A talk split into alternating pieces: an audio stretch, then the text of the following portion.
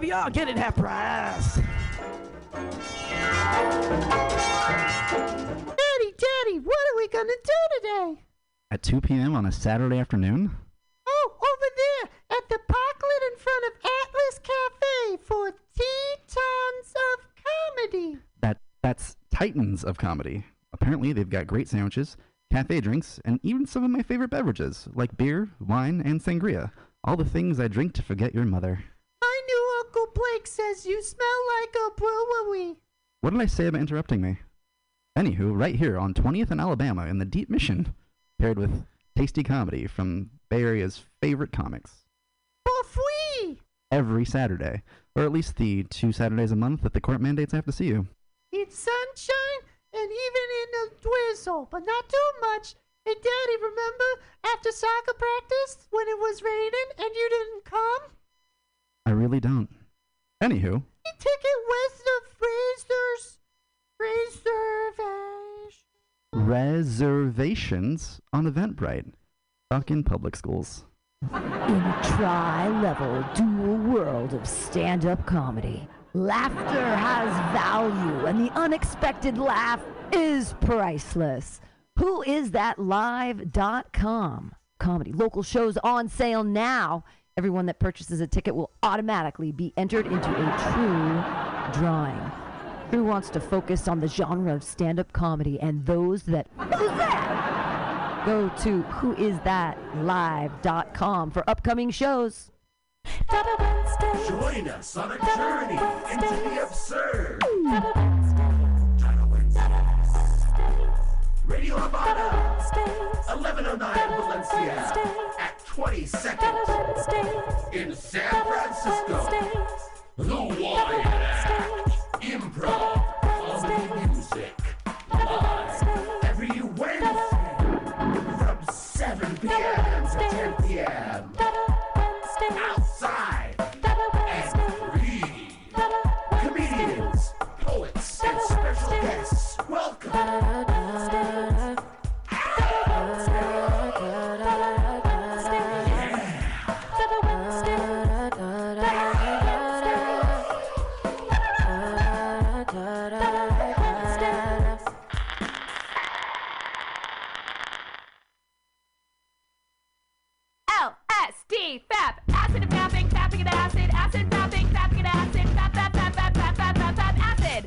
Thank you. That song is called Acid and Fapping. San Francisco Mutiny Radio. San Francisco Mutiny Radio. Listen to live streaming radio or download a podcast and you can listen on the go. Listen to live streaming radio or download a podcast and you can listen on the go. San Francisco Mutiny Radio. San Francisco. TGIF at OMG. Third Fridays of every month at 7:30. Come to OMG on Savory 6th Street for TGIF. Thank gods it's funny. Every third Friday at OMG. Check us out. Free shows, great drink specials, hilarious comics every Friday. San Francisco, gouging ya. Here we go. Free comedy with Mutiny Radio. You know you love us. Third Fridays of every month. OMG, 6th Street. Come on out with your friends from Mutiny Radio, TGIF at OMG.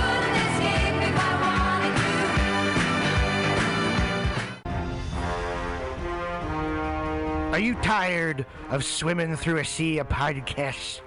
Are ye on a raft without a paddle? Well, gather around me, sea dogs, and get aboard me pirate ship as we set sail for the seas of mutinyradio.fm. From there, you can captain your own pirate ship as you sail through over 44 different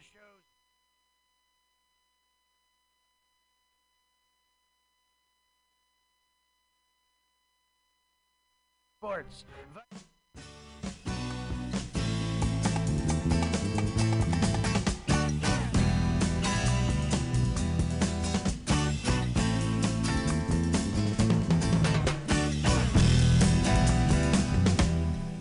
Open your eyes, let it be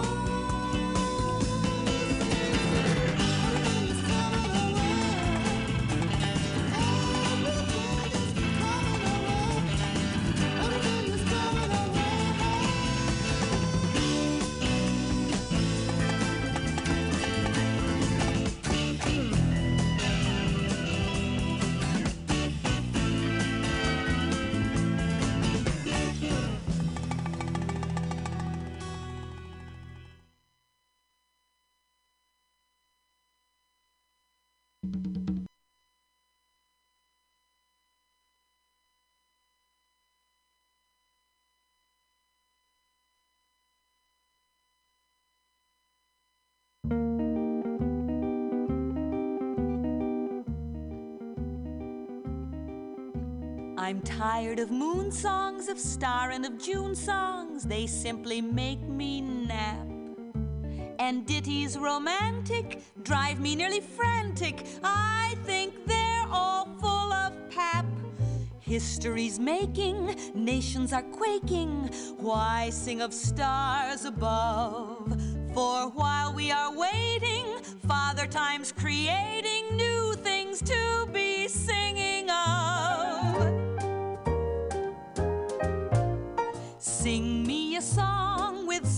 significance. All other tunes are taboo. I want a ditty with heat in it, appealing with feeling and meat in it. Sing me a song with social significance, or you can sing till you're blue. Let meaning shine from every line,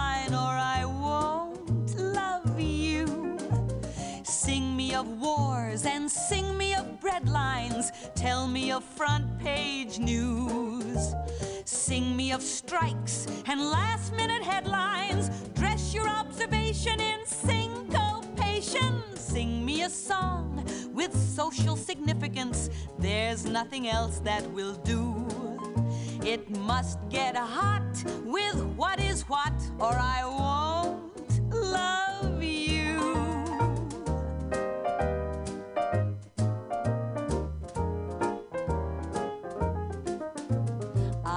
Want a song that's satirical, putting the mere into miracle.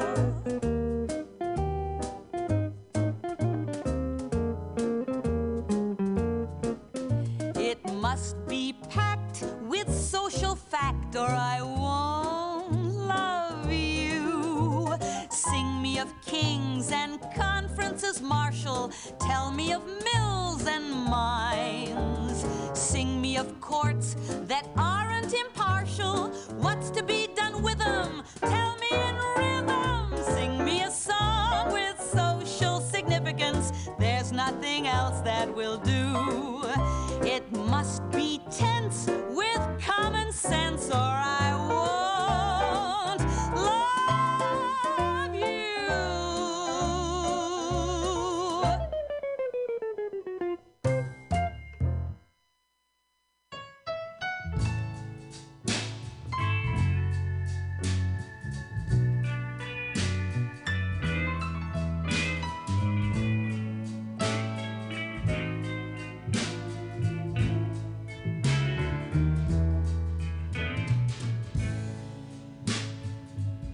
They say everything can be replaced.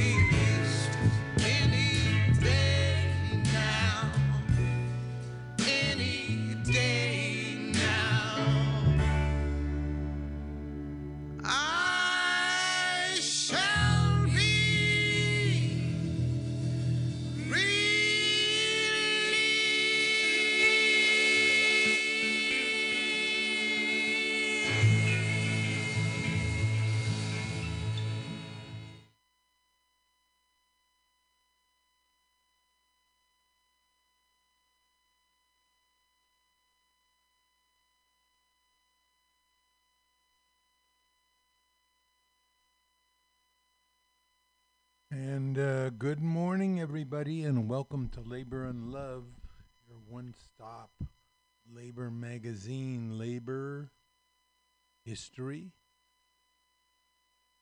labor news, labor commentary, labor opinion, all by, for, and about the working people of this world. Let's put it that way. Now we open up the show. Then the name of the show, by the way, is Labor and Love, and every Saturday morning at 10 a.m. Come into your home with our mix of uh, labor stuff. Started out today with Nina Simone's I Shall Be Released, Bob Dylan's song about being in prison.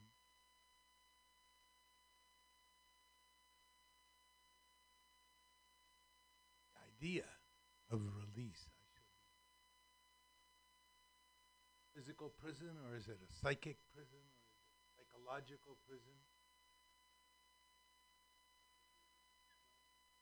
And sing me a song with social significance. Rosemary June from the musical Pins and Needles, actually created and produced by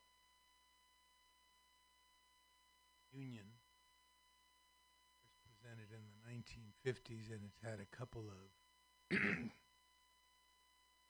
resurgent performances since then.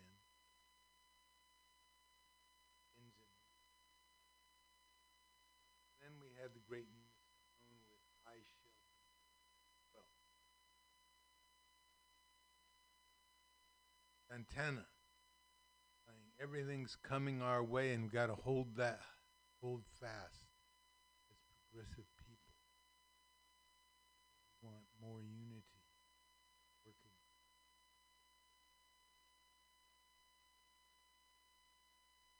This is the B, and I'm coming at you from Mutiny Radio, 2781 21st Street, corner of Florida and 21st. Come on down to Mutiny and find your voice. We need you, and you need us. Okay, what do we got on the show for you today? have a couple of features about organizing at Starbucks. One of them from Radio Labor about how Starbucks organizing was first conceived and carried out, and then some local stuff in Pittsburgh, Pennsylvania, that is. Um, how Starbucks, how the NL- NLRB, National Labor Relations Board, has reinstated, ordered the reinstatement of four Pittsburgh Starbucks baristas fired for union organizing. So we'll get into that right away. The the rate of organizing at Starbucks has slowed down considerably because companies like Starbucks have gone all out to combat advertising, uh, unionizing in their stores. That- That's the last thing in the world they want. The last thing in the world that most employers want is a union. Now, why is that? Must be something pretty significant. Okay, so what do we got for you? We've got Al Jazeera's story on U.S. cracking down on child labor violations. How many times have you heard in histories of the labor movement and of United States in general that child labor has been wiped out? Utah Phillips has a quote where he says, "We organized and we wiped out child labor." Sorry, we haven't wiped out child labor. Back. And why? Why is it back? Is that an easy one or a hard one? How about LGBTQ workers organizing to fight the right? A crackdown at the University of California For what? For painting slogans like raise wages? Check that one out too. 6,000 machinists strike against air parts giant in Kansas, threatening Boeing production. It's happening now. Black lung? What is black lung anyway? And why is it a labor issue? For generations, died of this disease, black lung. We'll bring you part two of our special three part presentation of the Wobblies. And then something about the Treasure of the Sierra Madre, a book that I've started, I picked up and started reading again. And the commentary in the Sierra, Treasure of Sierra Madre about the value, labor theory of value. What is it and how does it function? And we were going to have labor history in two.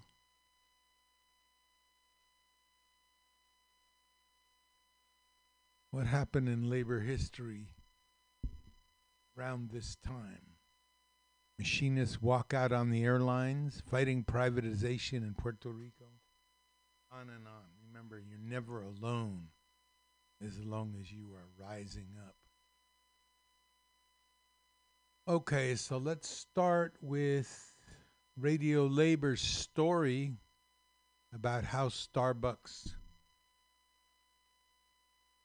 was first organized, and then we'll get on to what's happening recently.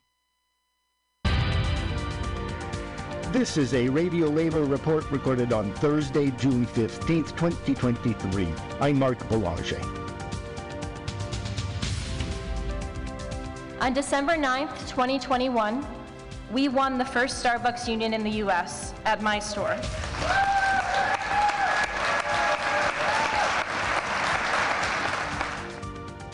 That is Michelle Eisen. She was speaking at the 2023 Congress of the International Union of Food Workers. The IUF has 12 million members in countries all around the world. It is holding its Congress in Geneva, Switzerland, June 13th to 16th, 2023. I started with Starbucks in 2010. I'm a production stage manager in the theater industry, and I needed a flexible day job that would provide me with health benefits.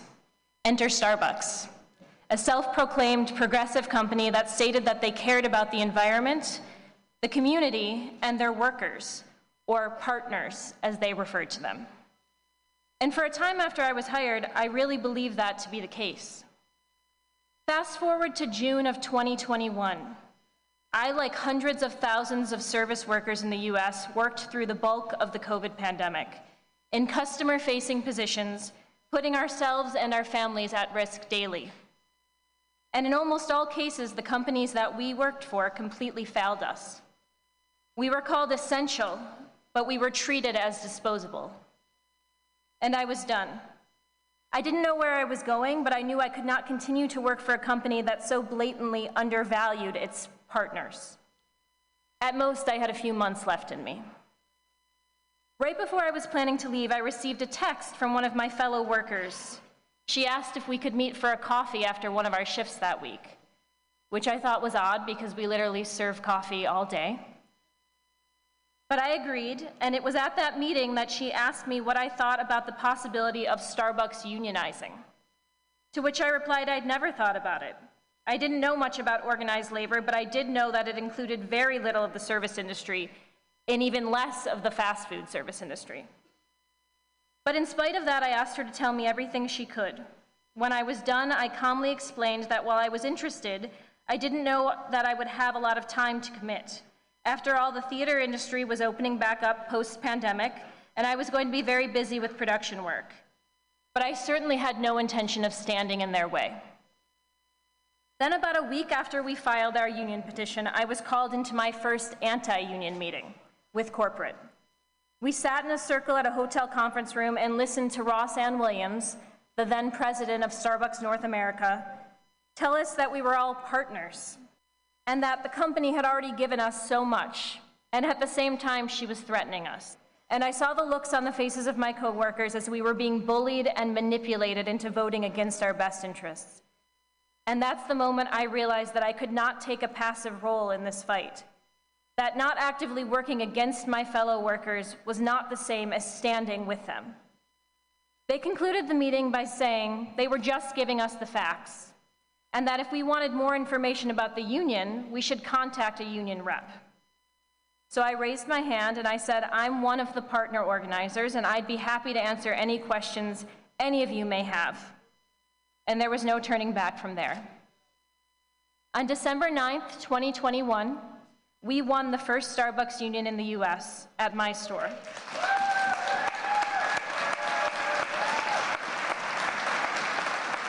Since then, our campaign has grown into a movement. As of today, we have over 320 unionized locations across the US, encompassing about 8,000 newly organized workers, with more joining every day. I've been told many times that our campaign is different, that it is unlike organizing campaigns of the past. And while that's true in some ways, it's more accurate to say that what Starbucks workers are doing is an extension of what many worker organizers throughout labor history have already done. We've been able to harness social media and video platforms to talk with workers across the country and globe, and these have been invaluable tools. But the most important lesson of our success is that the basic elements of organizing are the same as they were 100 years ago. Our movement is rooted in the, in the ability to connect with one another on a human level, through the interests we share in our workplaces and industries. Using those techniques refined from previous organizing efforts, we have created a campaign that is largely worker led. We refer to them as partner organizers. That means workers from organized stores connecting and helping workers organize at other stores. We also play large roles in other aspects of the campaign, such as communications, broader strategy questions, and media. I mentioned earlier how little I knew about organized labor before my involvement with this campaign, but that I knew it included very little of the fast food service industry. In large part, that was because it's an industry that has been long thought to be unorganizable for a multitude of reasons. Some of the most apparent being the average age of the workforce, very young, and the notoriously high turnover rate, both of which can seem like a deterrent to unions hoping to organize these workers.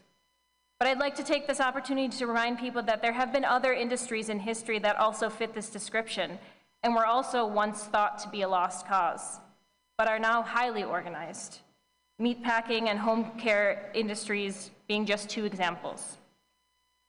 Like many low wage industries, there is a pervasive way of thinking that has been drilled into most food service workers that the jobs are unskilled, that we don't deserve fair wages and safe working conditions, that being disrespected regularly is just part of the job, and if we don't like it, we can work somewhere else. Anybody who has ever spent a day on the floor in one of these cafes can tell you that these jobs are far from unskilled. Our labor is valuable. It brings in billions of dollars a year for Starbucks, and without our labor, the business would simply cease to exist. And the same can be said for every large corporation that makes up this industry. I hope that this movement is a small step in changing that way of thinking. Despite this overwhelmingly negative response from Starbucks and companies like them, we have found ourselves at the forefront of a new labor movement. Workers recognize their power and are choosing to stand together to demand change, not only for themselves and the situation at present, but for future workers in their industry. This generation of workers is looking to solve workplace issues for the long term. We want our industry to be a career for those who choose that, not just a stop along the way. By fixing the workplace issues that lead to high turnover and allowing for worker retention, we can truly create an environment where a democratic workplace can thrive, leading to a strong, lasting union. But it takes a lot of support to organize an industry like ours, and a lot of unions would consider our campaign too big a risk to take on. Fortunately for us, Workers United and SEIU have been willing to take on that challenge in the US. Our hope now is to expand this beyond the borders of our country and truly make this a global movement. Starbucks is a multinational corporation, and it is safe to say that the poor treatment of their workers is consistent across the world. And Starbucks is just one company that fits this description. There are many, many more just like them. The workers in my industry are ready to take on this challenge. Are you ready to support them?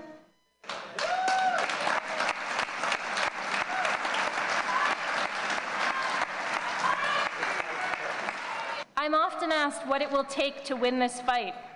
And to me, the answer is simple, at least in theory. We continue to organize, we continue to support our fellow workers, we stand together to condemn Starbucks anti union behavior, and we ask the public and all of you to do the same. Because we're not only fighting corporate, but also the public brand of Starbucks. If Starbucks truly were the progressive company it professes to be, it would recognize our right to organize and be a leader in the industry, both in the US and abroad. And I have a lot of hope that we will get there. But until then, we will continue to stand together and we will continue to fight together.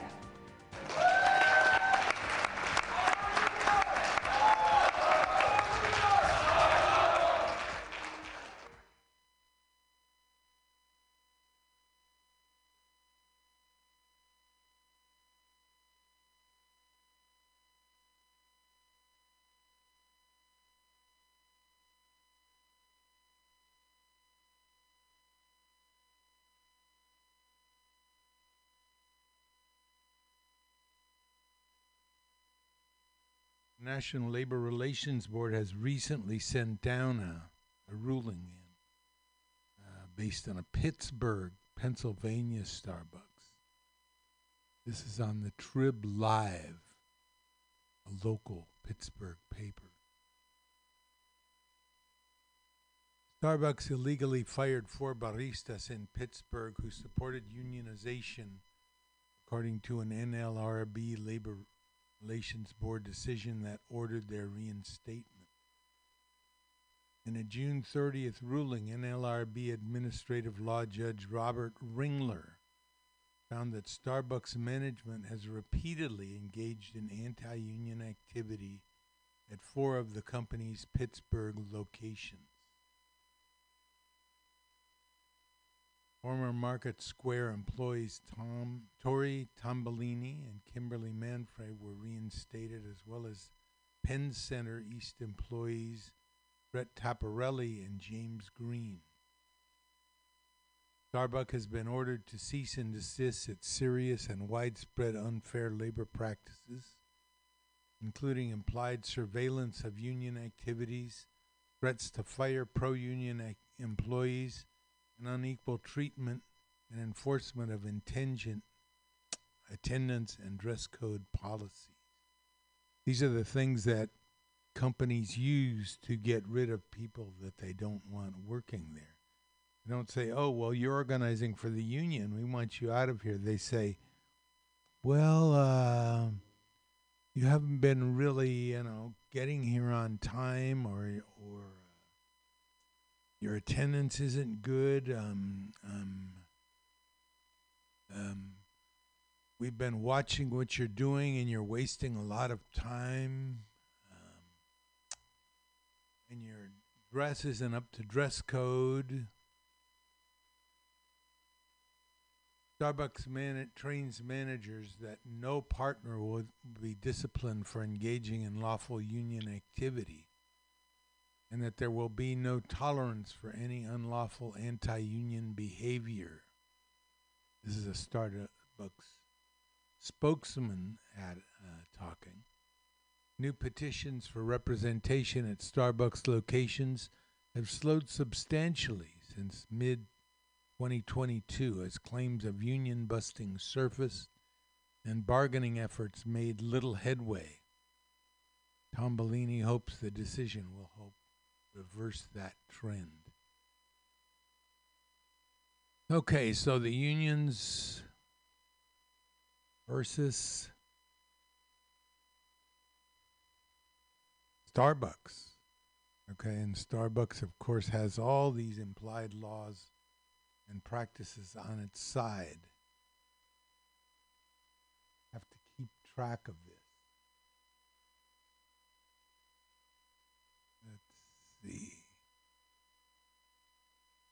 I wanted to play another radio labor clip.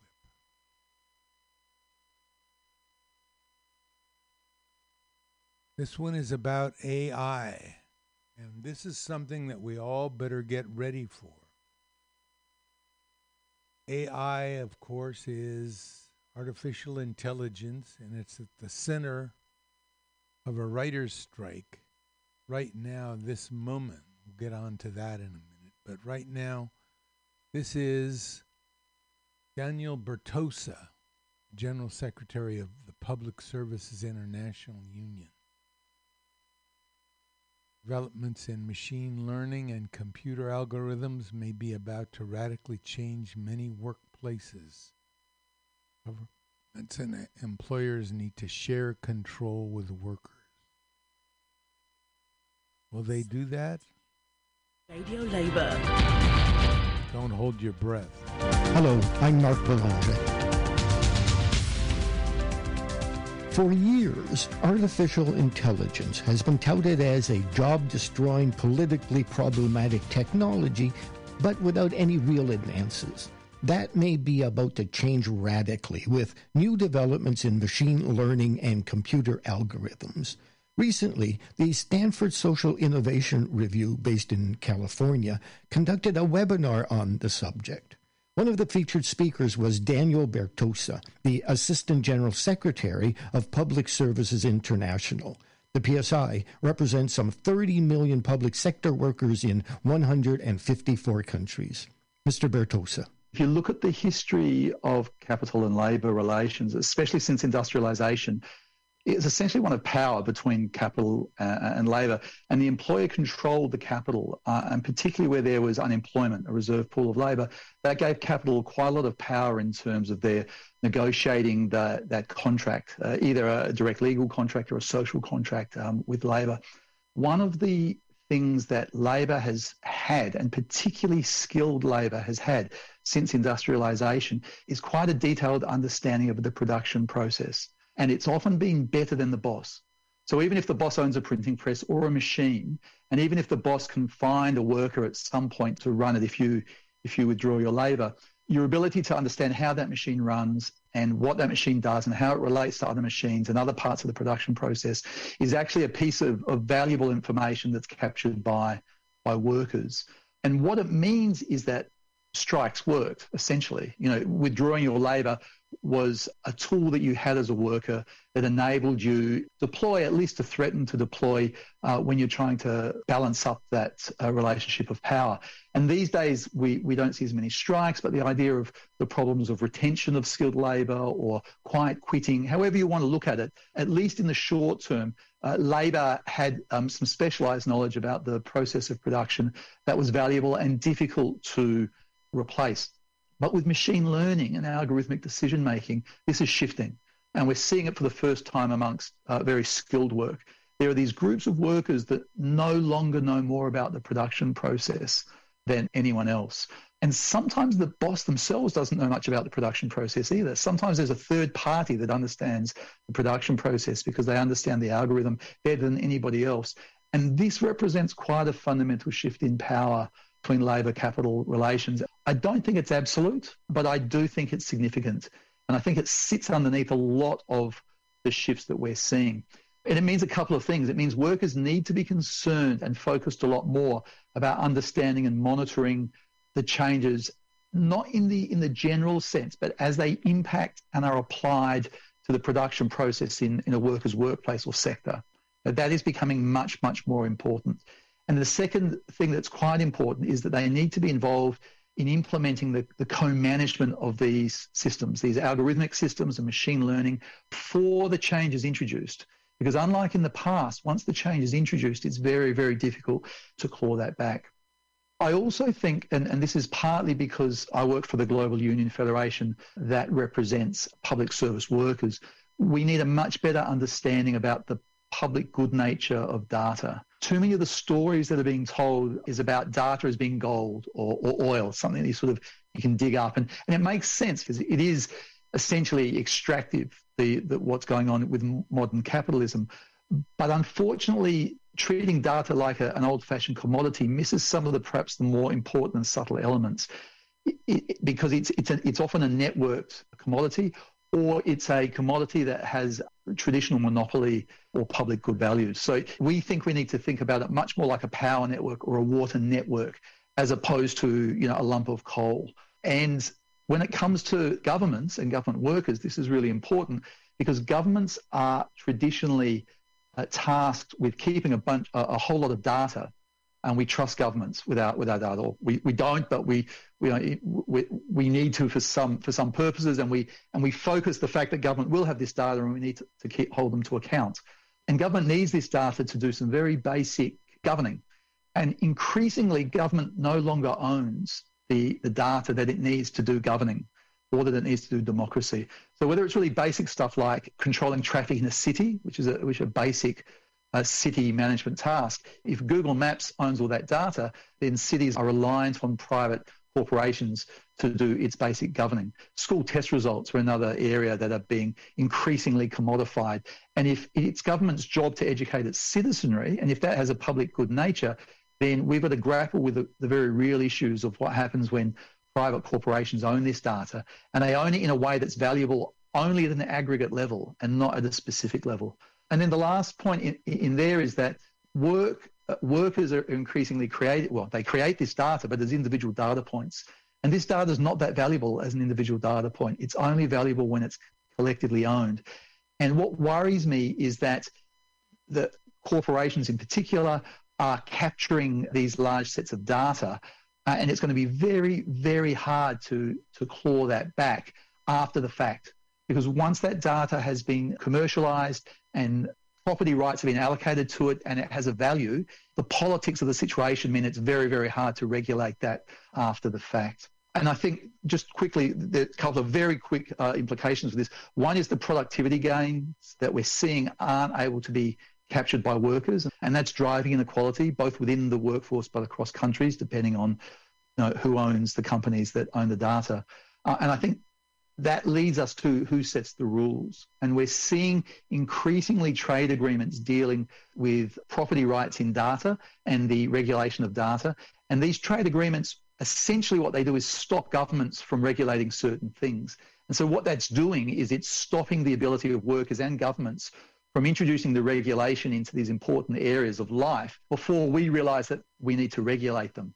And because these treaties are binding, they're very hard to get out of because there's a lot less debate about trade negotiations as opposed to perhaps a national legislative proposal. A lot of the debate about the implications is going on before the average worker realizes that they've lost something. And so I think all of these areas from a worker's perspective are absolutely critical before you can even get into some of the sort of daily issues that workers raise about the, the fact the boss has, has, bought a piece of proprietary software that now tracks them. Uh, sitting behind that are all these broader political economy issues that if they're not grappled with institutionally and collectively, workers and their unions won't have any chance to actually try to, to claw back some of that power in the workplace because the tools and the institutions they need just won't be there.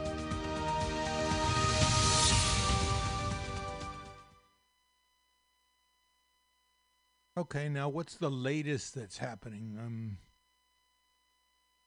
Daniel Bertossa is telling us about the issues that are coming up, which is ownership of data, ownership of awareness, and the means of production, which become AI.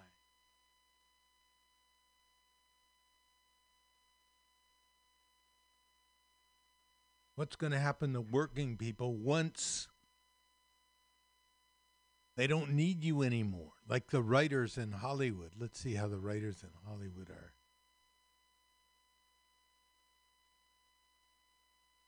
It's on CNBC and it says how AI took center stage in the Hollywood writers' strike.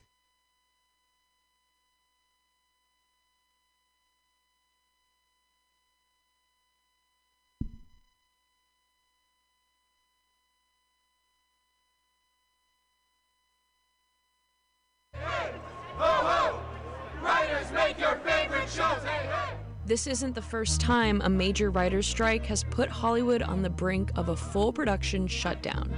But this could be the first one in which artificial intelligence plays a big role. There are various tools that are trying to push the boundaries of what is possible. Whether it's the third, fourth, fifth generation, it's going to be very soon until we can literally just type in a prompt and, and see something as a consumer, and you don't have to have um, any sort of skills as a visual effects artist or as uh, someone in the entertainment industry. Here's why the generative potential of AI has emerged as a key issue in this year's writer's strike.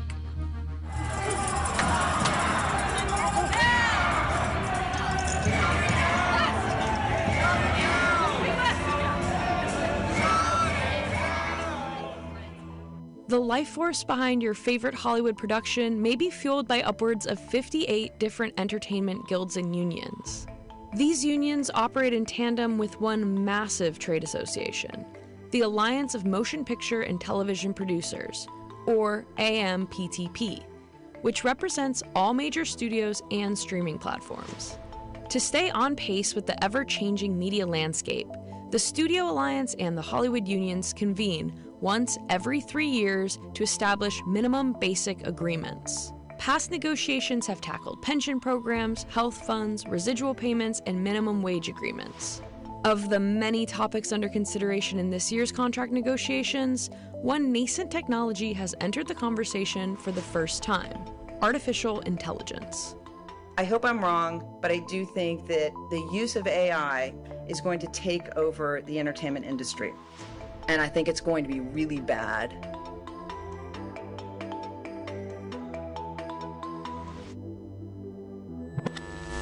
The last WGA strike in 2007 lasted 100 days and cost California's economy approximately $2.1 billion in revenue. When I was on the negotiating committee of Screen Actors Guild around 07, 08, we were trying to get residuals for Made for New Media. That's what streaming was called then.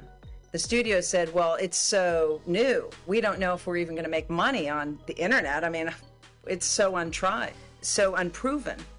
And I said to the rest of the committee, like, we better get some real estate in here because this is just another way to distribute things.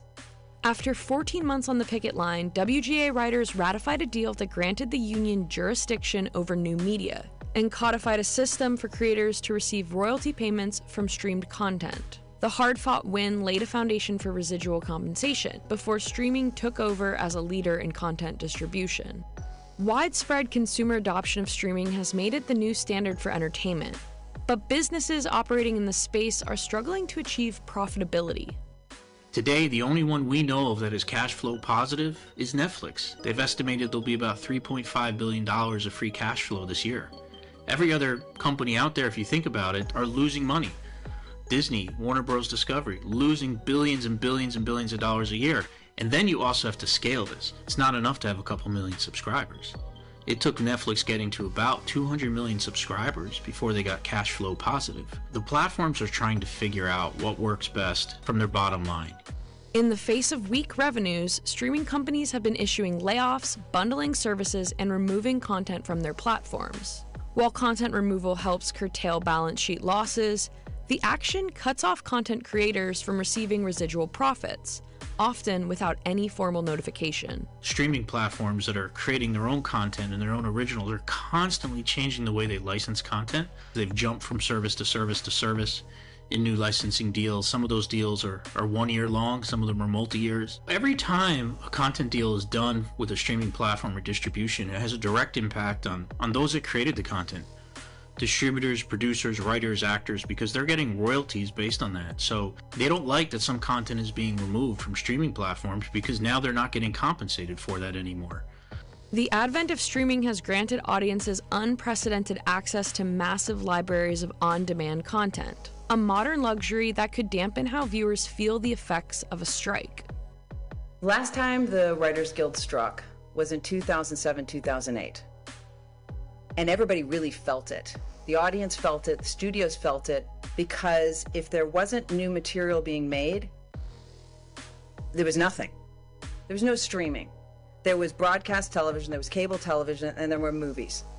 Now there's a strike, and there are streaming sites where you can watch an almost unlimited amount of material while we're on strike.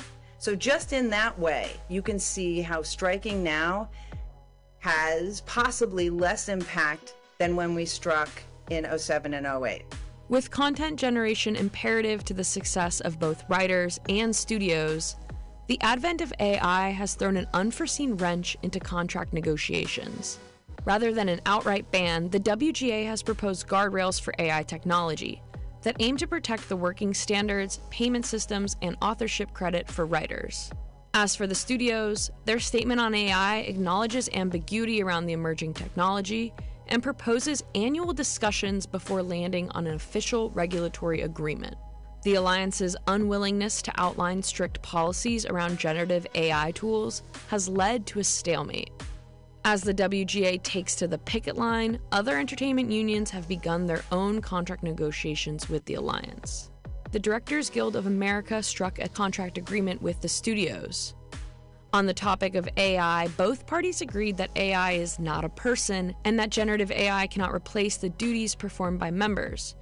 Alliance negotiations with the Screen Actors Guild are underway. Ahead of contract negotiations with the Alliance, the Screen Actors Guild voted in favor of a strike, a proactive step in hopes of bringing more leverage to the bargaining table. They maintain that using AI to replicate an actor's voice or likeness requires the performer's consent and compensation.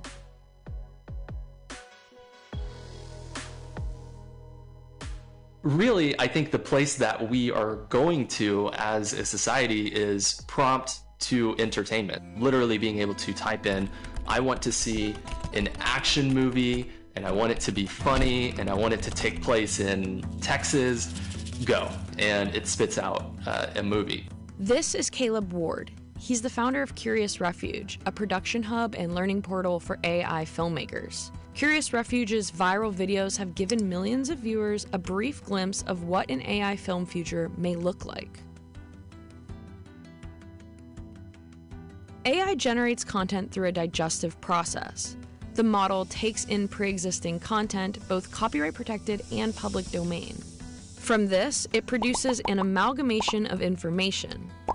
The output looks new, but comes from existing media and sources. These tools are now teaching themselves based on those iterations and uh, generating its own reference points. Now we're seeing works that um, you would never know what the inspiration source was, um, and it, it, seemingly is something that's uh, coming from thin air, but it's being pulled from you know a, a million different resources and not just one. Writers will be able to show what the final product will look like uh, in the writer's room. That has never been possible before. In the grand tapestry of fate, I'm less of a golden thread and more of a knot. And so I think writers now are going to have more power than ever before to direct these creative projects. AI enthusiasts like Caleb see the technology as an equalizer that enables individuals with no experience in the entertainment industry to produce cinematic worlds. Creative tools like this have, have always evolved how we tell stories, and I think that this is just a, a time of transition for us, and so we're all going to learn how to use these tools soon. I think the idea that AI would democratize entertainment is absolutely ridiculous. What that's really saying is that the unskilled and the untalented would be able to pretend that they are skilled and talented. As the Alliance and the unions hash out disputes over artificial intelligence, a budding faction of AI filmmakers continues to take shape. AI is a hot topic right now, pretty much any industry out there. When it comes to video, you do have some people that are saying that they think it's going to replace writers or directors or production, pre production, post production. So, does anybody out there know what the impact of AI is going to be yet? No, it's far too early. I look back in the days of when YouTube first started, and there was this idea that because YouTube is this open platform and anyone can create videos, that users themselves would replace studios out there creating all their own content because it was free to upload, it was free to stream. But the reality is, we're all looking for the best content. 80% of your traffic comes from 20% of your content. But with video, it's storytelling. And I believe you have to have a human to really tell that story.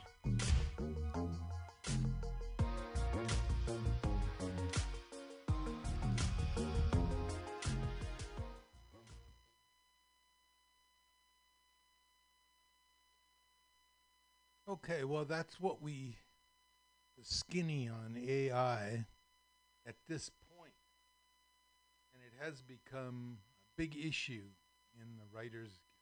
You can see writers freaking out because AI threatens to replace them. One union already signed a, a contract that says AI is not a person. Whoa! When was that ever? Did that ever become a question? AI a person? I think that's what we've got to think about.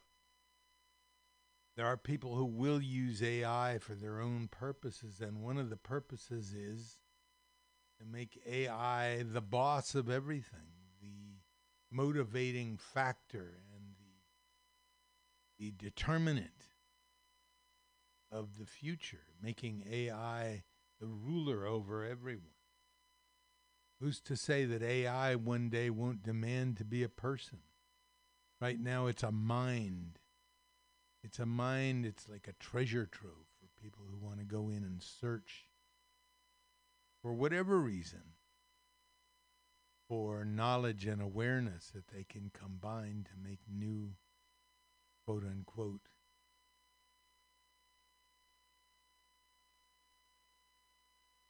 stuff, material.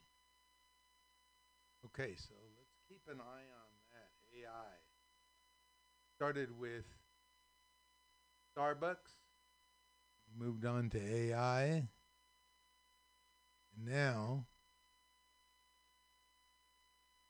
let's have some.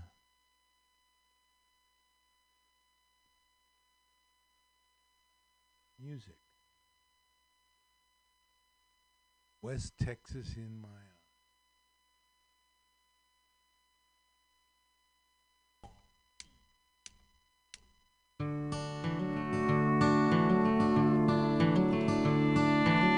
Lately I've been thinking that I could leave this town cut back on my drinking, stop this running around, playing songs till after midnight, staying up till dawn. There's something in the dust and wind that keeps me hanging on. And I never thought I'd live to see the day I'd say goodbye. I ain't crying, that's West Texas in my eye. I'll be your blue-eyed bandit if you'll be my renegade. Count a thousand tumbleweeds roll by me every day. I'd like to grow a rose and stow it in that desert sage. Like a message in a bottle floating down the open plains Where the Llano Estacado rises up to meet the sky I ain't crying, that's West Texas in my eye seen the thunderheads descend and rip into the ground. The twisted hand of heaven spreading terror all around, sending farmers into deeper debt and ranchers to the grave. Where towers mark the end of time with slowly spinning blades, till the water table falls below the reach of humankind. I ain't crying, that's West Texas in my eye.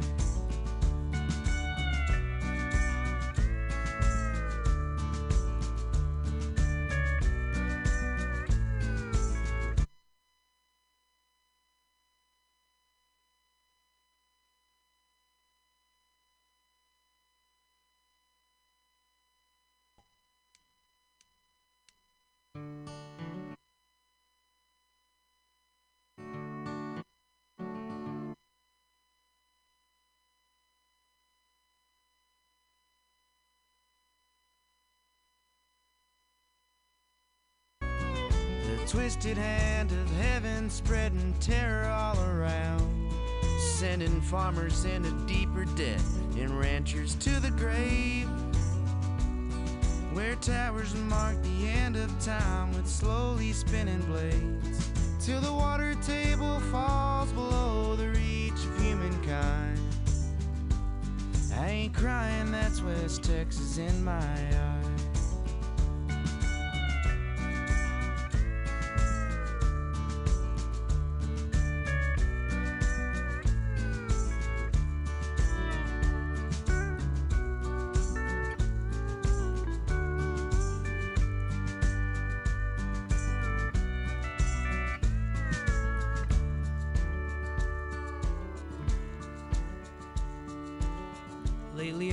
Thinking I could leave this town.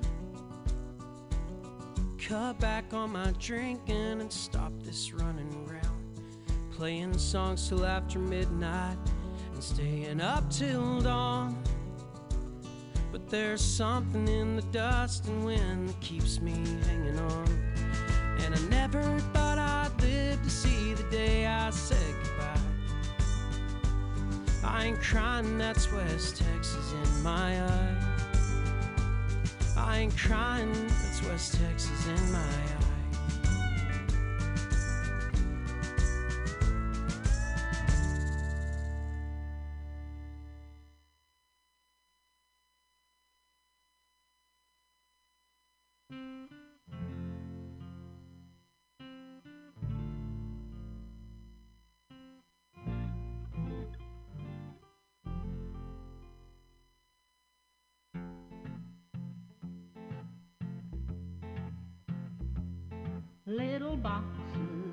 The hillside.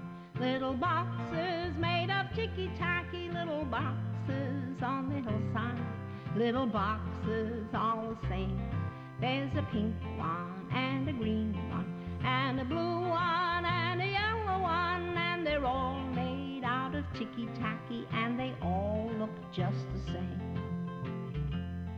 And the people in the houses all went to the university where they were put in boxes and they came out all the same.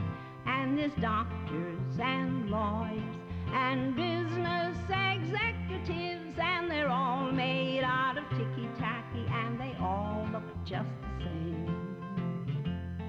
And they all play on the golf course and drink their martinis dry and they all pretty children and the children go to school and the children go to summer camp and then to the university where they are put in boxes and they come out all the same. And the boys go into business and marry and raise a family in boxes made of ticky tacky and they all look just the same there's a pink one and a green one and a blue one and a yellow one and they're all made out of ticky tacky and they all look just the same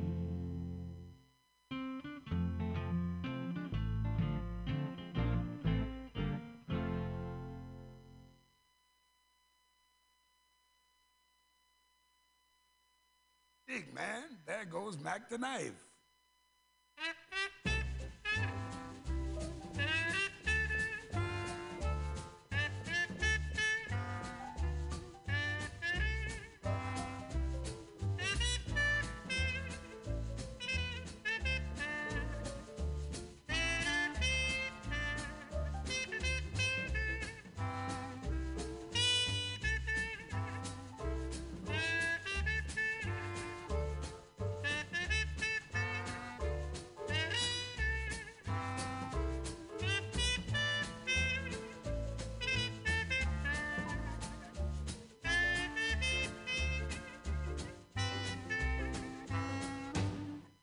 the shark has pretty teeth, dear, and he shows them a pearly white. Just a jackknife has Macheath, dear, and he keeps it out of sight. When the shark bites with his teeth, dear, scarlet billows start to spread. Fancy gloves, though, Where's Mackie dear? So there's not a trace mm, of red on the sidewalk. Sunday morning, baby, lies a body oozing life. Someone sneaking around the corner. Is someone knife mm, from a tugboat by the river? I cement bags drooping down. Yes, the cement's just for the weight, dear. Bet you Mac he's back in town. Look here, Louis Miller disappeared, dear, after drawing out his cash. And Macheath spends like a sailor.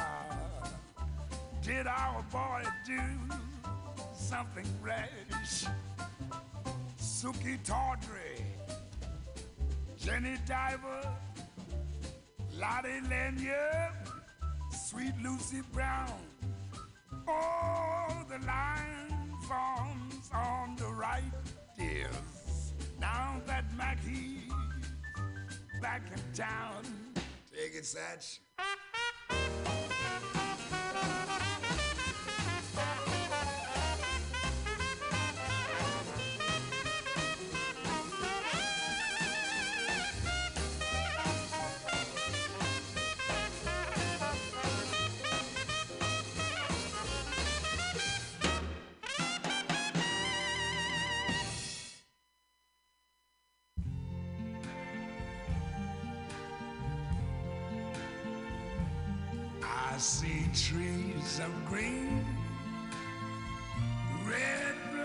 Roses too. I see them bloom for me and you. And I think to myself,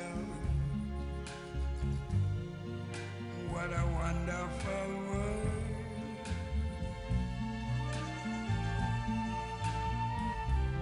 I see skies of blue and clouds of white, bright, blessed day, the dark, sacred night. And I think to myself, what a wonderful world.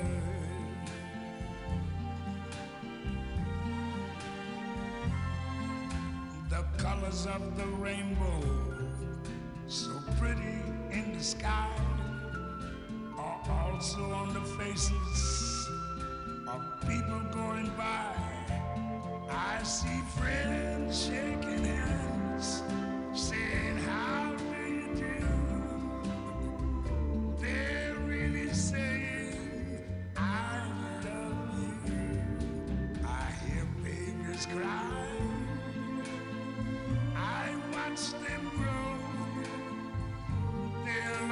much more than I never knew. And I think to myself,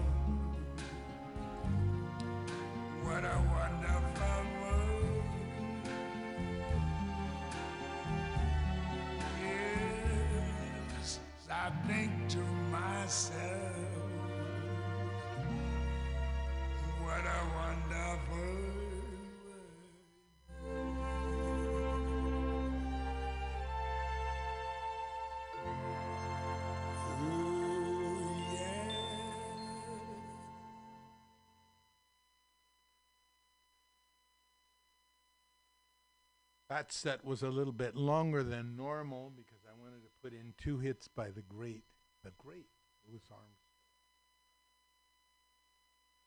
We started out with uh, West Texas in my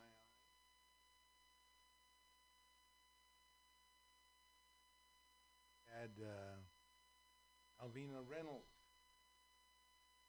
a local person, singing her classic little boxes talking about the homes up in Daly City.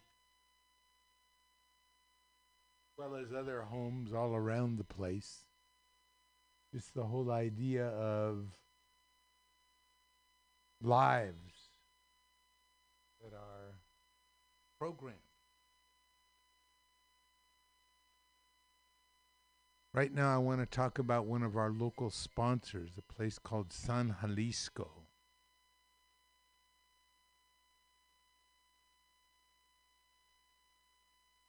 And we're getting some feedback. Como México no hay dos.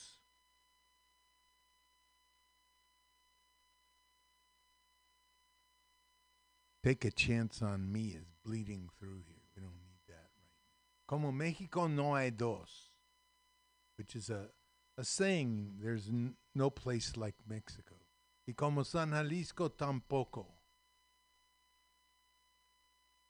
For over 40 years, the Ibarra family has been serving up the very best in Mexican food to the people of San Francisco. What's your favorite? Enchiladas? Tacos? Chilaquiles? The ultimate in birria?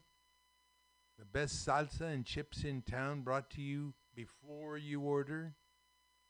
How about your favorite vegetarian omelets, burritos, and tacos? They got 'em. Find them all and more at San Jalisco, corner of 20th and South Van Ness, in the very heart of the mission. Come on down to San Jalisco where the food tells you you're in Mexico. Okay, and I second that motion. Go on down to San Jalisco. Tell the people there that labor and love sent you. Okay, so we're um, into our second our second uh, hour here. Take a little break.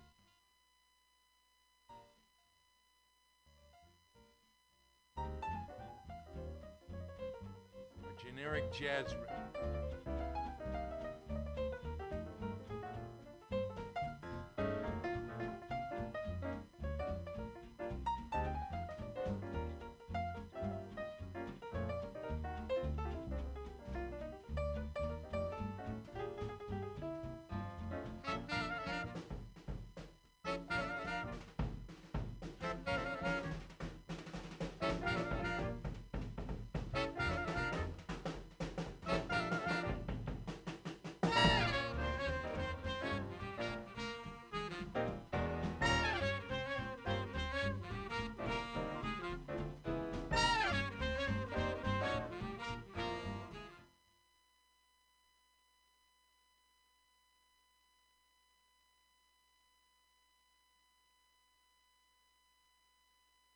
All right, let's get on now with our show.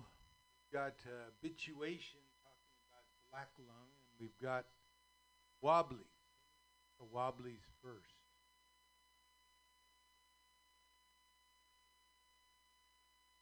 Strongest, most effective labor union in American history. So strong that it had to be destroyed.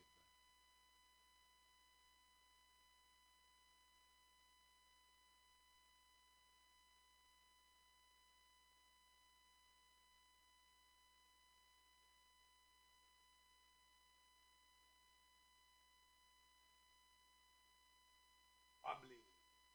How did the Wobblies get their name? Those are the uh, industrial workers of the world. IWW was hard for some people to pronounce. Remember, this was a union that welcomed everybody.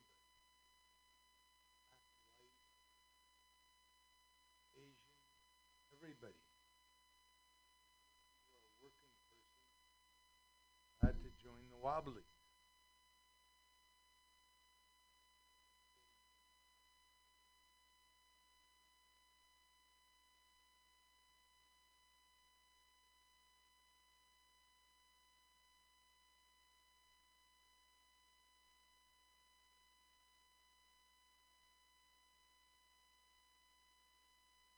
Can get them on.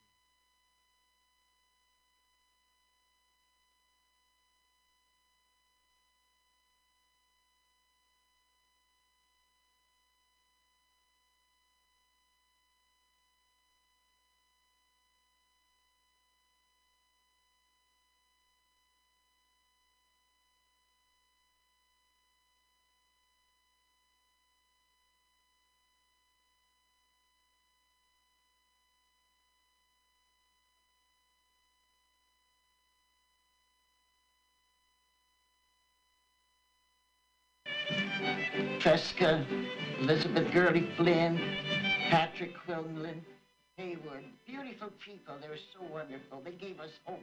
You know, they just made us feel as though we were going to change the world. And Gurley Flynn, she was beautiful. And once she held a meeting for us, all girls, all women. And uh, she said, Would you like to have soft hands like your boss's boys? We said, Yes. Would you like to have pretty dresses like your boss's daughters? Yes, but you can't have them. So we got mad again. We didn't think that was fair. We worked, and their daughters didn't work. There are women of many descriptions in this queer world as everyone. Story here with Helen Elizabeth Gurley Flynn, about 1912. Strikes. Blooded queens and princesses who have charms made of diamonds and pearls. But the only and thoroughbred lady is the rebel girl. They used to say that we deserved a better life. And they, in fact, they used to say all the workers have a beautiful place. That's the way they used to tell us, you know. We used to be there listening. They, we have music, good food, beautiful companionships, and we we went for it. Who wouldn't? No. I was always on the picket line, every day, every single day. But then the cops would come, and then they would start chasing us, swinging their clubs. They didn't care who they hit. Imagine our horseback to come after us. You had no chance. Not a strike, they had a lot of cracked heads, not a striker. But anyway, we give and take. The cops tried to hit us, then we hit them back. The strikers that they used to pick up every day was comical in a way. Picking them up, bring them to the jail. In fact, once I was arrested, the judge was sitting up there, and we had one cop on each side of us.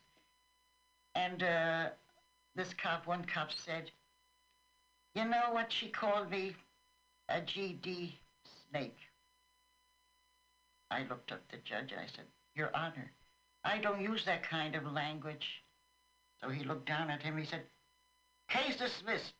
And see that you understand right the next time. See that you understand right from on now on. The week after, the other cop tried to date me out. That's really true. What'd you say to him? I said, I'm sorry, but I don't go out with cops.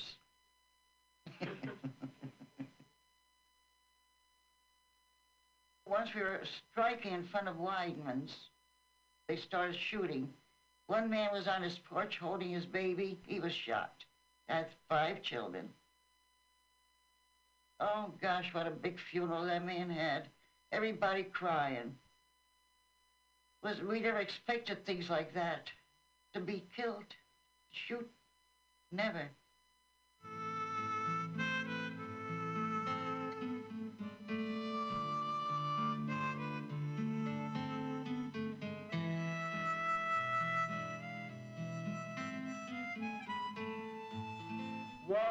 Strike and poverty. Because don't forget, it was a five months. We were asking for less hours and more pay, but we lost the strike. What happened to the IWW after the strike? I don't know what happened anymore. I don't know. I never heard anything anymore. That hurt me because I thought for sure they would take over to be our union people. That's what I was looking forward to. In the West, too, the IWW spread perhaps even more conspicuously than it had in the East. One of the tactics that they used was to appear on soapboxes everywhere, all over the country, in city after city, and make speeches about the advantages of their union. They would use the soapboxes as a recruiting station, and they attracted a, a lot of attention, especially from the police. and ordinances were passed to make it unlawful to hold street meetings, except for the Salvation Army, which is a religious organization, was exempted. This contest between the Salvation Army and the IWW for street corners inspired one of the IWW members, Joe Hill, to write a uh, verse called The Preacher and the Slave. Joe brought it in and uh, turned it over to the secretary of the Portland uh, local of the IWW, and he got out a leaflet on it, and long-haired preachers come out every night, try to tell you what's wrong and what's right, but when asked how about something to eat, they will answer with voices so sweet. You will eat by and by in that glorious land above the sky, way up high, work and pray, live on hay. You'll get pie in the sky when you die. And the Starvation Army they play, and they sing and they clap and they pray till they get all your coin on the drum. But they'll tell you when you're on the bum, you will eat by and by in that glorious land above the sky, way up high, work and pray, live on hay. You'll get pie in the sky when you die. The speaker would get up and start speaking or, st- or start singing, and the cops would grab him. Another one would jump up, and the cops would grab him. Uh, still, they kept on coming. It was an endless stream. I got up to speak, uh, fellow workers, and uh, was immediately pulled down by uniformed policemen. And uh, I was charged with vagrancy, and zip, before I knew it, uh, I was sentenced to 90 days in the workhouse. What these fellows did when they were denied the rights was to fill the jails full of speakers, one after the other, arrested, so that it became embarrassing for the authorities to hold them. Cost too much to keep them, and it's so full after a while that it was impossible to house them. So finally, these ordinances were repealed. The IWW really contributed greatly to the free speech fight in the United States. Working men of all countries unite. Side by side we for freedom will fight.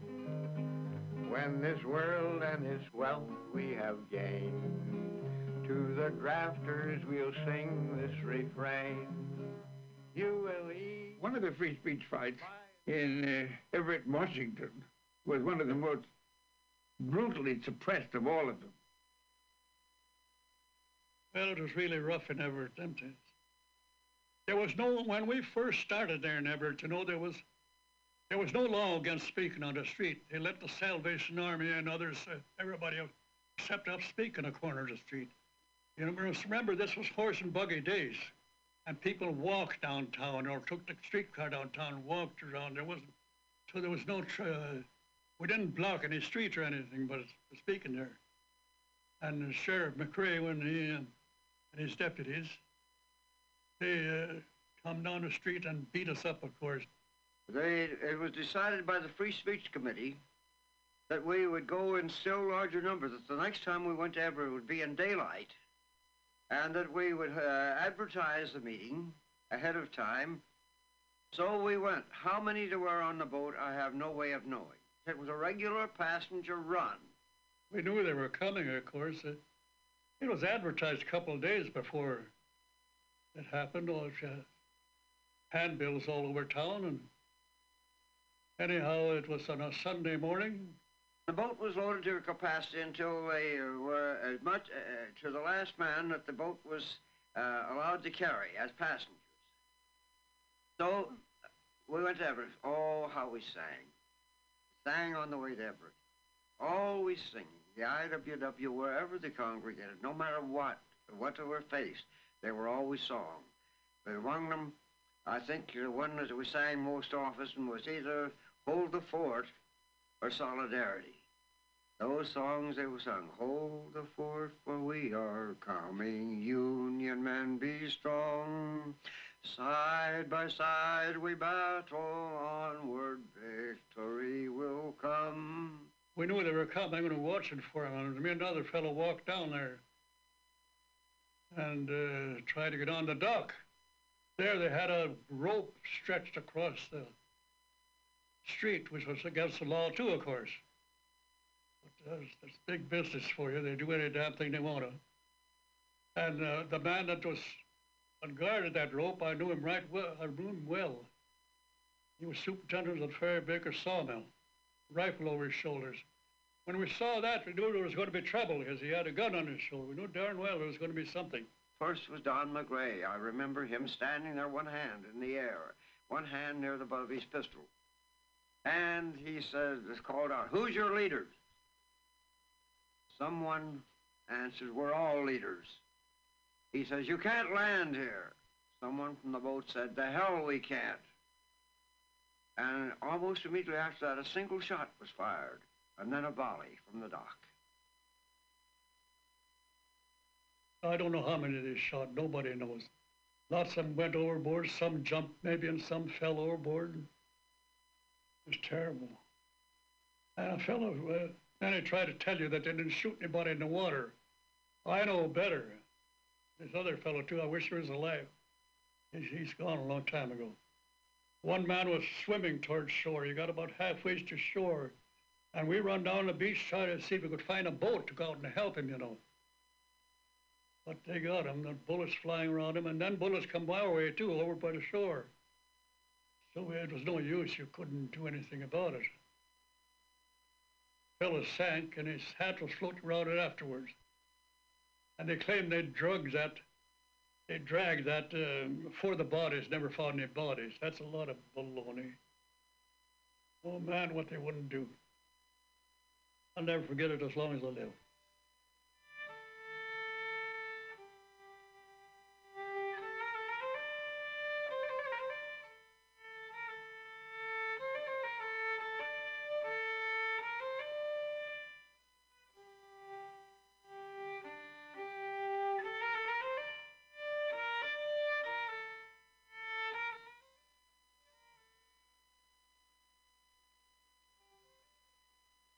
Those Wobblies who weren't killed or wounded were arrested and charged with murder. Later, all these charges were dropped. However, the events in Everett proved to be almost a declaration of independence for organizing the loggers of the Great Northwest.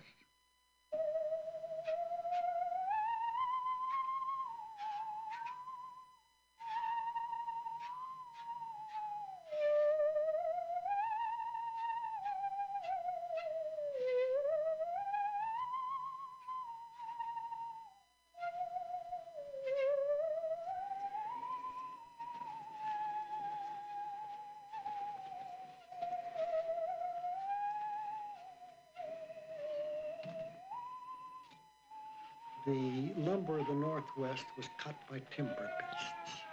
And there was a saying that you could smell them before you could hear them, and you could hear them before you could see them. A shanty man's life is a wearisome one, although some say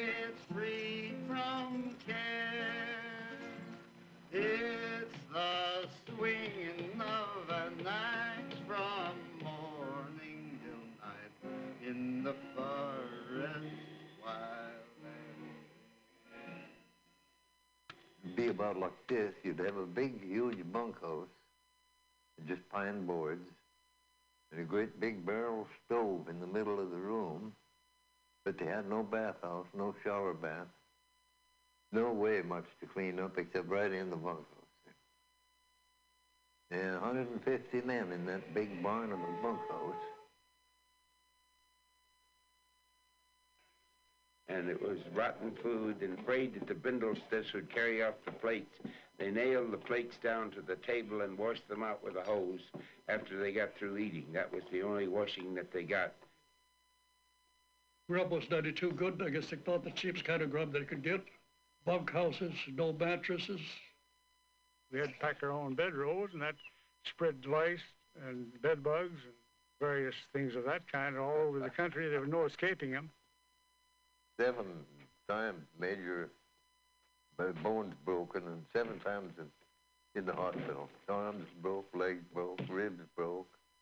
One time I had the guts all squeezed out of my tail end. The log rolled on me. So I had that cut off in a lumbering accident in the uh, small head rig at Chemult, Oregon.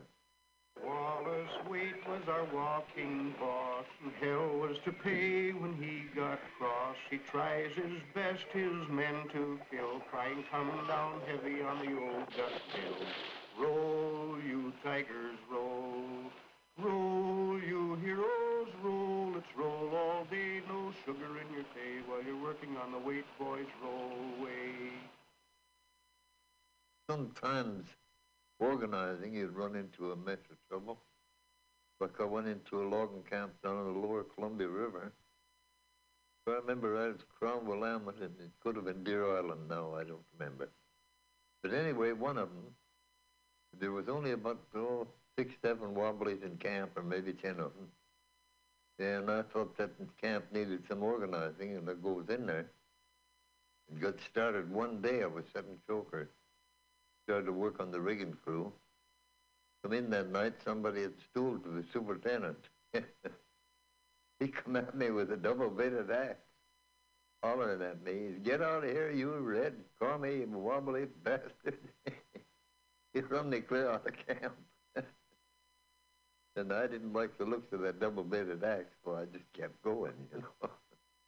but later we got the camp organized anyway so it didn't make any difference. We finally got him. that may have been one of the reasons why the lumber companies were so worried about all these uh, these little uh, little people, you might say, that were out organizing. They were not paid organizers. They were not uh, professionals or anything. They were just lumberjacks. They begin to send out what they call job delegates. They developed that technique. A man uh, would be given a certain number of union cards, credentials, a number of constitutions, and always, but always, a little red songbook. A number of copies of the little red songbook would go along. I met him in Dakota when the harvesting was o'er. A wob he was, I saw, by the button that he wore. He was talking to a bunch of stiffs in the jungles near the tracks. He said, You guys whose homes are on your backs, why don't you stick together with the Wobblies in one band and fight to change conditions for the workers in this land? When you wear that button, the Wobblies red button, and carry a red, red card, no need to hike, boys, along this old pike, boys. Every wobbly will be your part. The boss will be leery, the stiffs will be cheery when we hit John Farmer hard. For he'll be affrighted when we stand united and carry a red, red card.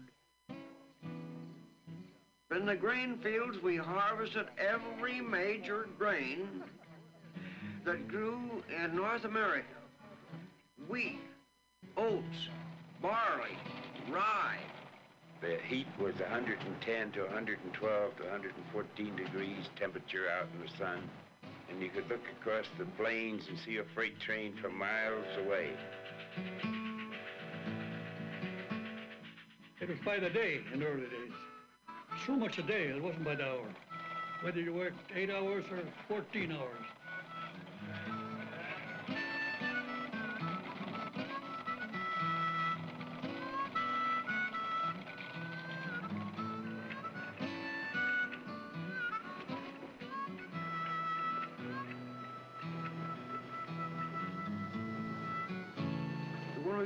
Harvest field, up to within a few days before the harvest started, we were unwanted. Uh, anytime you pass through a large city and uh, their jails were getting emptier than they wanted them to be, and they saw they saw a, a, a stiff, as we called ourselves. They saw a stiff. Who's more likely to throw in there? Because who cares? See? So when they wanted the, uh, they wanted their jails uh, filled for brutal purposes. Or if there was a county road to be built with free labor, the chain gang awaited us. And we was, uh, this weekend we was picked up and next Monday or Tuesday we had a trial. And we had a lawyer days. That was before we quit having lawyers. On top of that building is a statue, he said. That statue represents liberty. These men deserve their liberty. Oh, he went on and on and on. I, and in the meantime, the judge fell asleep. The cuter, that was a prosecutor. We call him cuter, you know. Woke him up. And that's twenty-five dollars, thirty days in jail. and we stayed there the full thirty days. I had a job once threshing wheat, worked 16 hours with hands and feet. And when the moon was shining bright, they kept me working all the night. One moonlit night, I hate to tell, I accidentally slipped and fell. My pitchfork went right in between some cogwheels of that thresh machine.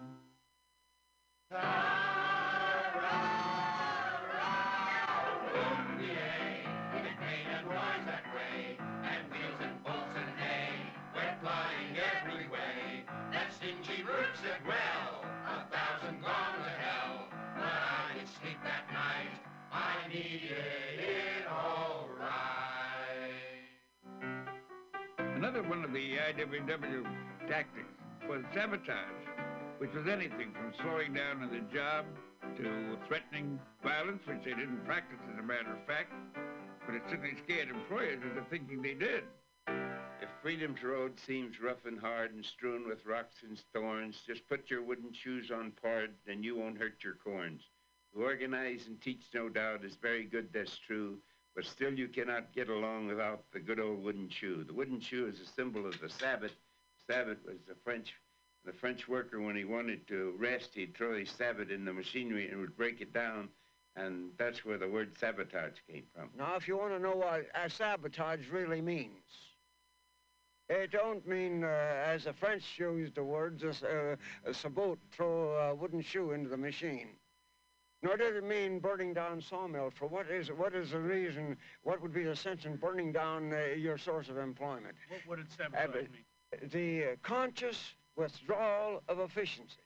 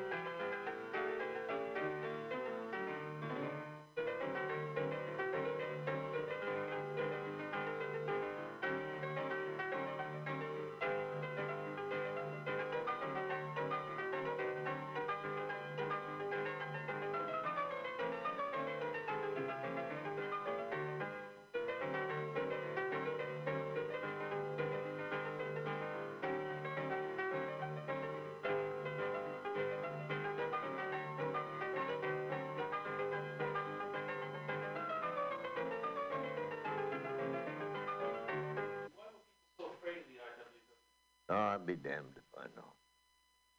They were, though. They figured we was a bunch of roughnecks, you know, when they called us I won't works and I want whiskey and all kinds of names.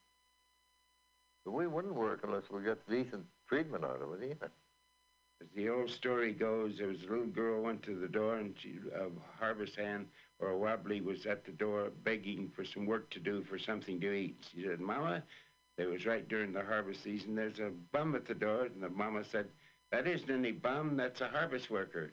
A month later, the harvest was over and the same Wobbly was at the door rapping for something to eat, for something work to do, and the little girl said, Mama, there's a harvest worker at the door. She said, That's no harvest worker, that's a bum. Hallelujah, I'm a bum. Hallelujah, bum again.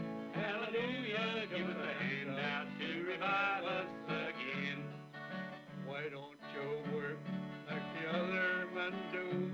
In hell can I work when there's nothing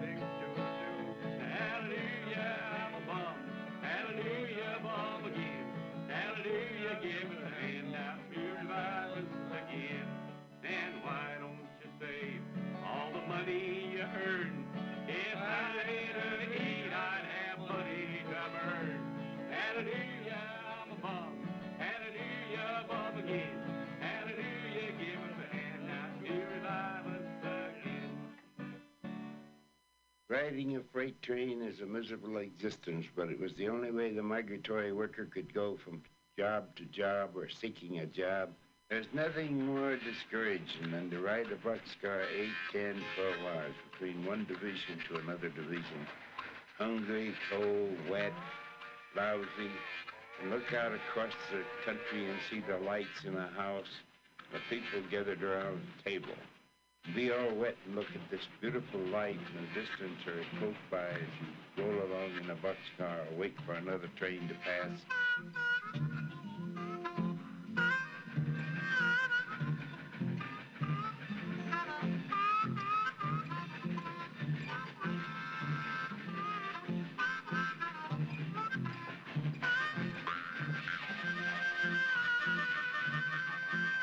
The migratory worker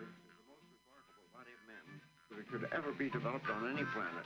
A job, a big job, a bridge is to be built. As it becomes known that this big job is going to take place, men of the various skills from the remote corners of this country will come to that job.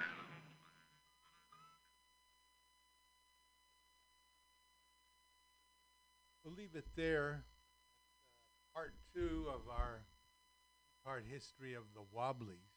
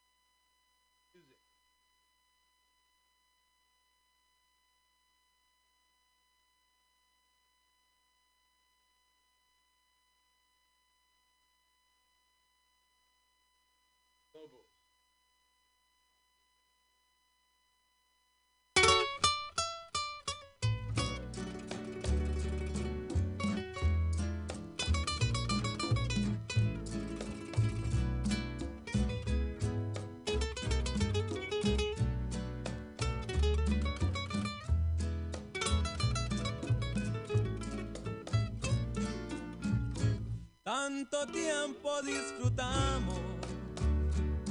de este amor, nuestras almas se acercaron. Tanto así que yo guardo tu sabor, como tú llevas también sabor a mí. Si negaras mi presencia en tu vivir, bastaría con abrazarte y conversar. Tanta vida yo te di que por fuerzas llevarás sabor a mí. No pretendo ser tu dueño, no soy nada, yo no tengo vanidad en mi vida. Todo lo bueno, soy tan pobre que otra cosa puedo dar. Pasarán más de mil años, muchos más, yo no sé si tengamos la eternidad, pero allá tal como aquí, y en la boca llevarás sabor a mí.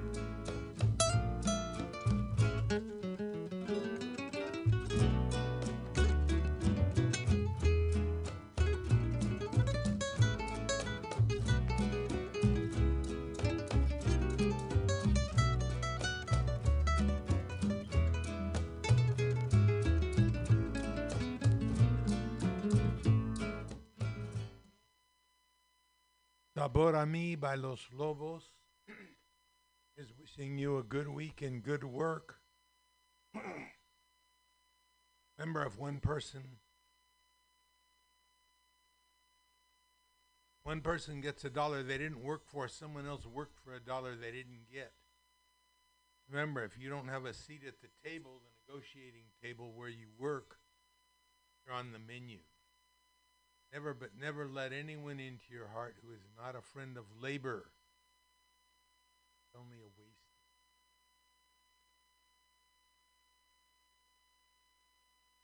Send you home with Barry Mirage.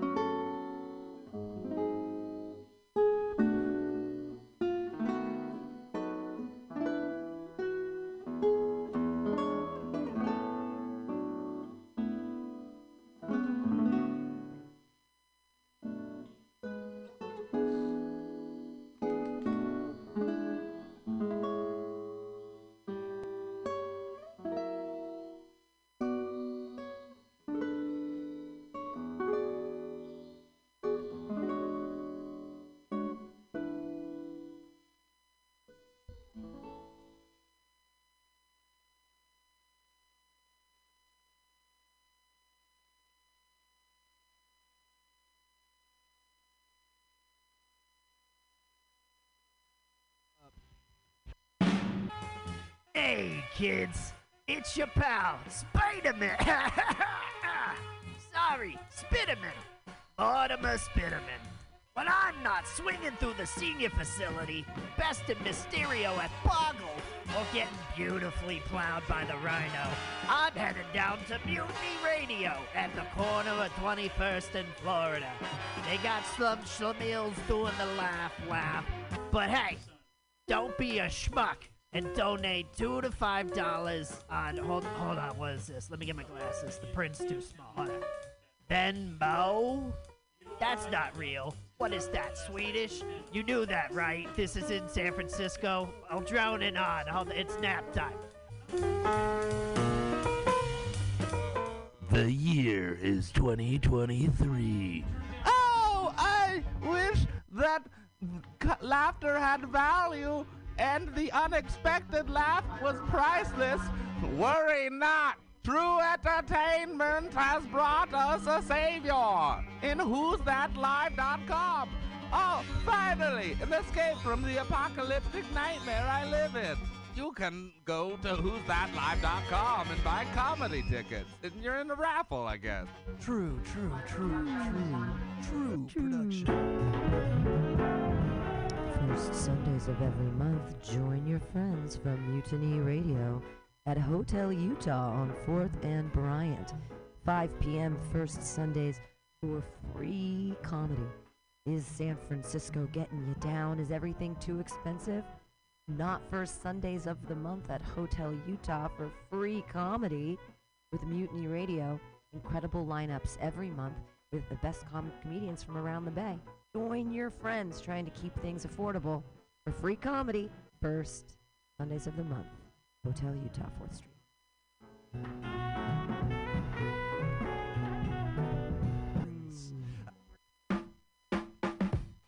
Weekly comedy at the best neighborhood bar in the city. Join your friends from Mutiny Radio every Thursday at 8 p.m. at the bar on Dolores at 29th and Dolores. Starting after any very important sports game that might happen to be on, you're guaranteed a night of laughter for free. And when paired with the drink specials and the nicest bartender in San Francisco, it'll become a Thursday ritual. Show up to go out for comics, and please reserve your free tickets on Eventbrite so we know you're coming to laugh. There is happy, happy hour. The is when the comedy is the cheapest. Happy Hour, the most free two hours of hour long comedy on the radio and internet streaming live. 2781 21st Street. Come down, be in the audience. Dog friendly. Dog fri- We are. Mutiny Radio is absolutely dog friendly. Ooh, a dog party. Ain't no party like a dog party. dog party at Mutiny Radio. Every Friday, dog party at Mutiny Radio. Happy hour. 2781 21st Street. Happy Hour, Mutiny Radio. Dot FM. Here in dot SF. Calling all crusties, punks, and posers. Pick your posteriors up off the pavement, pack up your pins and patches, and prepare to party. The Pacific Northwest Vest Fest returns this Saturday only at the SeaTac Expo Center.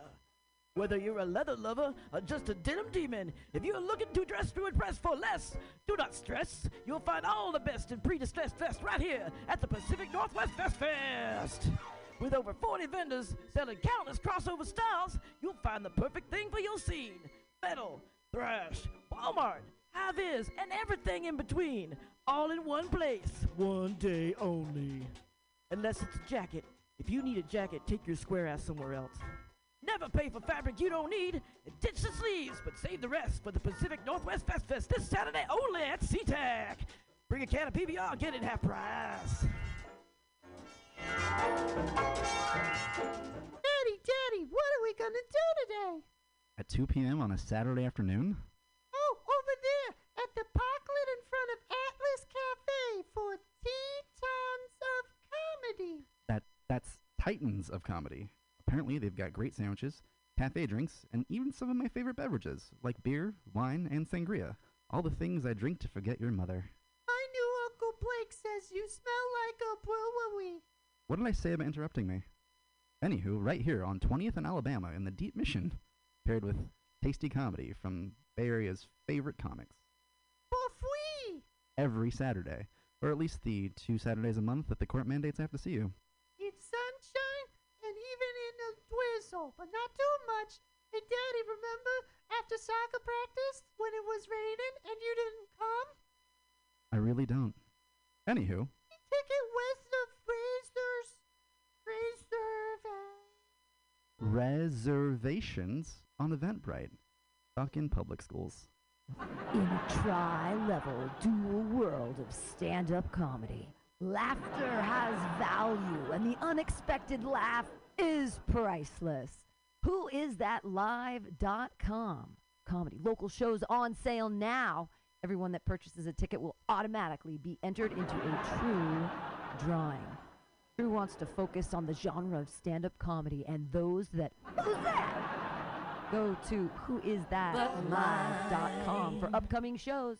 Nobody's fault but mine. Said if I die and my soul be lost, it's nobody's fault but mine. Mama taught me how to read. Mama